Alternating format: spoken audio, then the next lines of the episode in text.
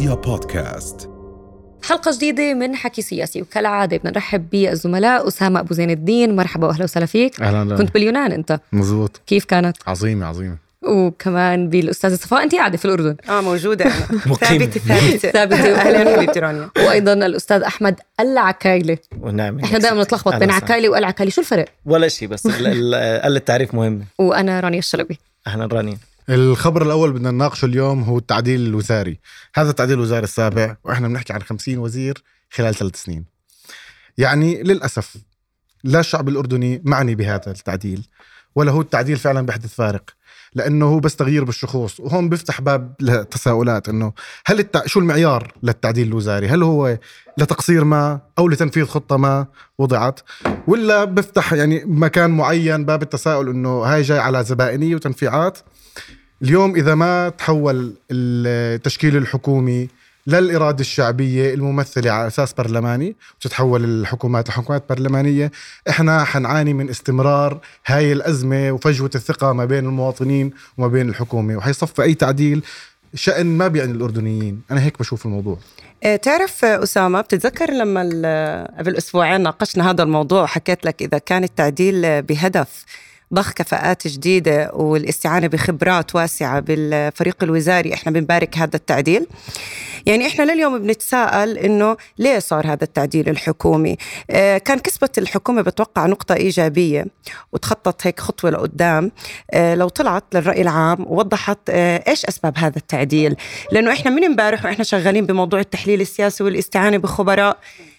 ليه بالتعديل الحكومي؟ إيش الأسس والمعايير اللي تم على أساسها اختيار الوزراء؟ ونحكى كمان إنه في توزير نواب وهذا الحكي طلع مش صحيح اليوم يعني.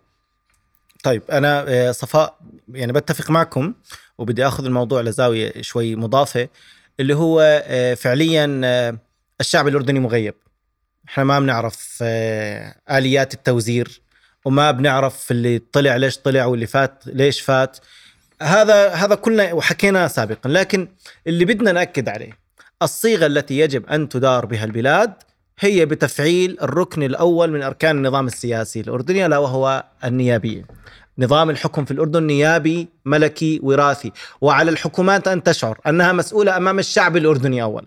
لأنه هذا الشعب هو اللي بتدير موارده آه، الدولة وهو المفروض إنه يعطيها آه، الشرعية. وبالتالي لازم يكون في إعادة صياغة مش بس للصيغة الجديدة وأدواتها وكيفياتها. بمعنى آه، ماشي بت بتوزر ناس بس أنا لازم أعرف ليش توزروا ولازم أعرف اللي طلع ليش طلع واللي فات ليش فات لأنه آه، وهذا بفوتنا على شيء ثاني آليات محاسبة الوزراء المقصرين.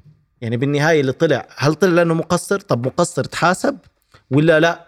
فبالتالي نحن آه، معنيون اليوم بصيغة جديدة لإدارة البلاد تقوم على أساس تفعيل النظام النيابي اولا أو الركن النيابي اولا حتى يكون هؤلاء ال- الوزراء مسؤولون أمام الشعب اولا ومعنيين بتوضيح آرائهم ومواقفهم للشعب الأردني اولا. يعني وحتى لو كان مقصر هو مقصر بشو شو هي رؤيته السياسية شو هو برنامجه؟ نفس الفكرة يعني أنا بتفق معاكم فيها بكل بساطة لا يعنيني ولا أتوقع. هلأ إذا نزلنا على الشارع وسألنا الناس قلنا لهم مين الوزير السابق ومين الوزير الحالي ما بتخيل بيعرفوا. حتى أنه ممكن يكون يعني مهتم, مهتم. بهذا الموضوع. إذا أنا ما بقدر أختار وأقيل ويكون في برنامج سياسي ما بتخيل إنه هو آه، بي- بيعبر عن طموحاتي اليوم. تمام آه، في كمان خبر جديد آه، لفت انتباهي إنه وكالة الأونروا آه، نشرت مدونة سلوك للفلسطينيين بتروج من خلالها لدعم أفكار ال- الشذوذ. يعني أنا بصراحة بستغرب وكالة أنشئت بالأساس لتقديم العون والحماية والرعاية للاجئين الفلسطينيين. اليوم بتتجاوز أدوارها وبتروج لأفكار بتتعارض مع الأعراف والقيم والمعايير المجتمعية خاصة في قطاع غزة إحنا بنحكي عن مجتمع محافظ. آه، وتحت طبعا هذا كلياته تحت إيش؟ تحت مسمى آه، الحريات، آه، المساواة، آه، قبول الآخر، آه، لازم تستوعب هاي الوكالات أو هاي المنظمات الالتزام بأدوارها وما تنتهك حرية الآخر وتتعدى على التعددية الثقافية بالمجتمعات اللي موجودة فيها، خاصة لما يتم الموضوع عن طريق استغلال إنه أنا أصير أستغل معاناة الناس وأربط موضوع العمل الإنساني وأستغل هذا الظرف الإنساني معينة لترو- للترويج لأفكار آه، معينة بتستفز مشاعر وحفيظة الناس الموجودين بهذا المجتمع. يعني فعليا هو أنا ما بدي أناقش صراحة حتى هو موضوع الميول الجنسية بشكل عام هو هذا مش مش مش محور حديثنا. محور حديثنا اليوم كيف عم يتم الابتزاز وبدي أستعمل كلمة ابتزاز لأنه تم ابتزاز الناس اللي اليوم تعليمها مرتبط بالمساعدات من قبل الأونروا وربما أيضا الصحة مربوطة آه، بهذا الموضوع. فقط لأنه الرجل الأبيض شعر اليوم بأنه هذا نوع من أنواع الأولويات اللي هو حابب يفرضها فرض علينا آه، ويبتزنا بل- بلقمة عيشنا في هاي المساعدات. وهي صراحة مشكلة كتير كبيرة تحديدا عند هاي المنظمات والمنظمات اللي بتشبهها شوي. إنه أنت لو بتصير عامل هناك أو بتعمل هناك أو موظف ممنوع تعبر عن رأيك السياسي على سبيل المثال على الفيسبوك.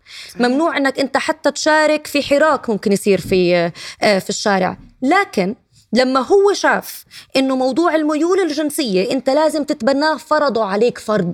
بده إنه يفرضوا عليك فرض. وهي صراحة نوع من أنواع التجارة. حتى كيف أنا اليوم صرت بتطلع يعني حسيت إنه نحن دخلنا في صراع صراحة أنا ما كان مثلا أنا على الصعيد الشخصي ما كان بدي أدخله أنا ما كان بدي أناقش شو ناس بتعمل في في في حياتها الخاصة. فرضتوا علينا فاليوم أنا إذا بدي أناقش برنامج انتخابي بطلت أناقشه على أساس سياسي واقتصادي. صرت أناقشه على أساس الحريات من وجهة نظرهم طبعا بنأكد على هذا الموضوع. ف آه، يعني ما في هو بيسموه دائما بالإنجليزي بيسموه كلمة white entitlement هذا الرجل الأبيض رح يضله يشعر بإنه أولويته يجب أن تكون مرتبطة بأولويتك وعم بدفع لك فلوس. فهو شايف إنه تمام أنا عم بدفع لك فلوس بس أنا cute ولذيذ وبدي أحررك من ال- من التخلف اللي القيود أنت اللي عايش فيه بالطريقة. اللي هو بشوفها صح. صحيح.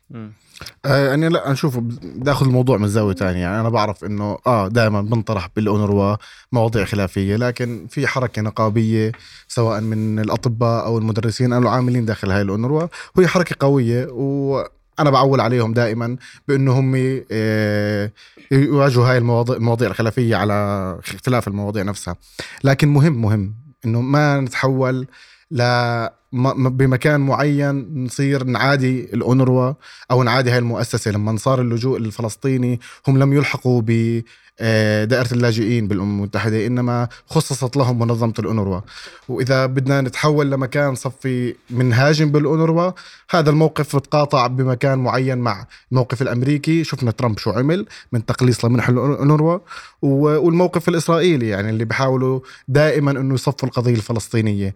اليوم عدائي مش مع المؤسسة نفسها هناك نقابيين آه، داخل بس المؤسسة بتعرف إنه. هذا الموضوع تحديدا هو انحكى إنه آه، موضوع على سبيل المثال هو إحنا مش بالضرورة هذا الموضوع يعني برجع بقول مش مش رح أروح ومش رح أقبل إنه أنا حواري إنه أناقش آه، الناس شو بدها تعمل في حياتها بس هو بيقول لك تحديد الجنس بناء على آه، كيف عرف عند الأمم المتحدة ستي ستي هو أساسا عم بفرض عليك موضوعي. ال- البند مش ترشيده موضوعي مش باليو موضوعي. أنا آه. اللي بدي أحكي فيه إنه مش مقبول ولا خلينا ننتبه منيح إنه وإن كان في مواقف مختلفة مع الأونروا وإن كان في مواضيع ما بنتفق معنا عليها إلا إنه المؤسسة نفسها يجب أن ندعمها يجب أن تضل موجودة. بس إحنا يعني بس ما نقبل يعني. رانيا وص... رانيا صفاء وأسامة. آه، سريعا إحنا ما بنعادي المؤسسة. وبالعكس إحنا آه، يعني إحنا يعني مقدرين الدور الدولي اللي بتقوم فيه هذه المؤسسة لكن نمط التفكير عقلية التفكير. بمعنى أنه ما نفتعل هذه المعركة مع الناس؟ يعني مين اللي فرض على الناس معركة وما بدهم يفوتوا فيها؟ إذا كانت الاونروا معنيه بدعم اللاجئين الفلسطينيين وهي رمز لتخليد آه، مأساة اللجوء الفلسطيني فعليها ألا تتجاوز ذلك. القضية الأخرى اللي بدي أحكي فيه أننا أمام هيمنة ثقافية لا تعترف إطلاقا. لا تعترف إطلاقا بأن هناك ثقافات أخرى ومتعددة. بأزمة الشذوذ الجنسي ال- الغرب عم يخوض معركة ثقافية مع كل العالم وهو لا يعترف بوجود الآخر والآخر مصدوم. لماذا يركز الغرب على هذه المعركة؟ يعني لماذا تستفيد الدول الغربية والمنظومة الثقافية الغربية لما أنا أعترف بأزمة بأزمة الشذوذ على سبيل المثال؟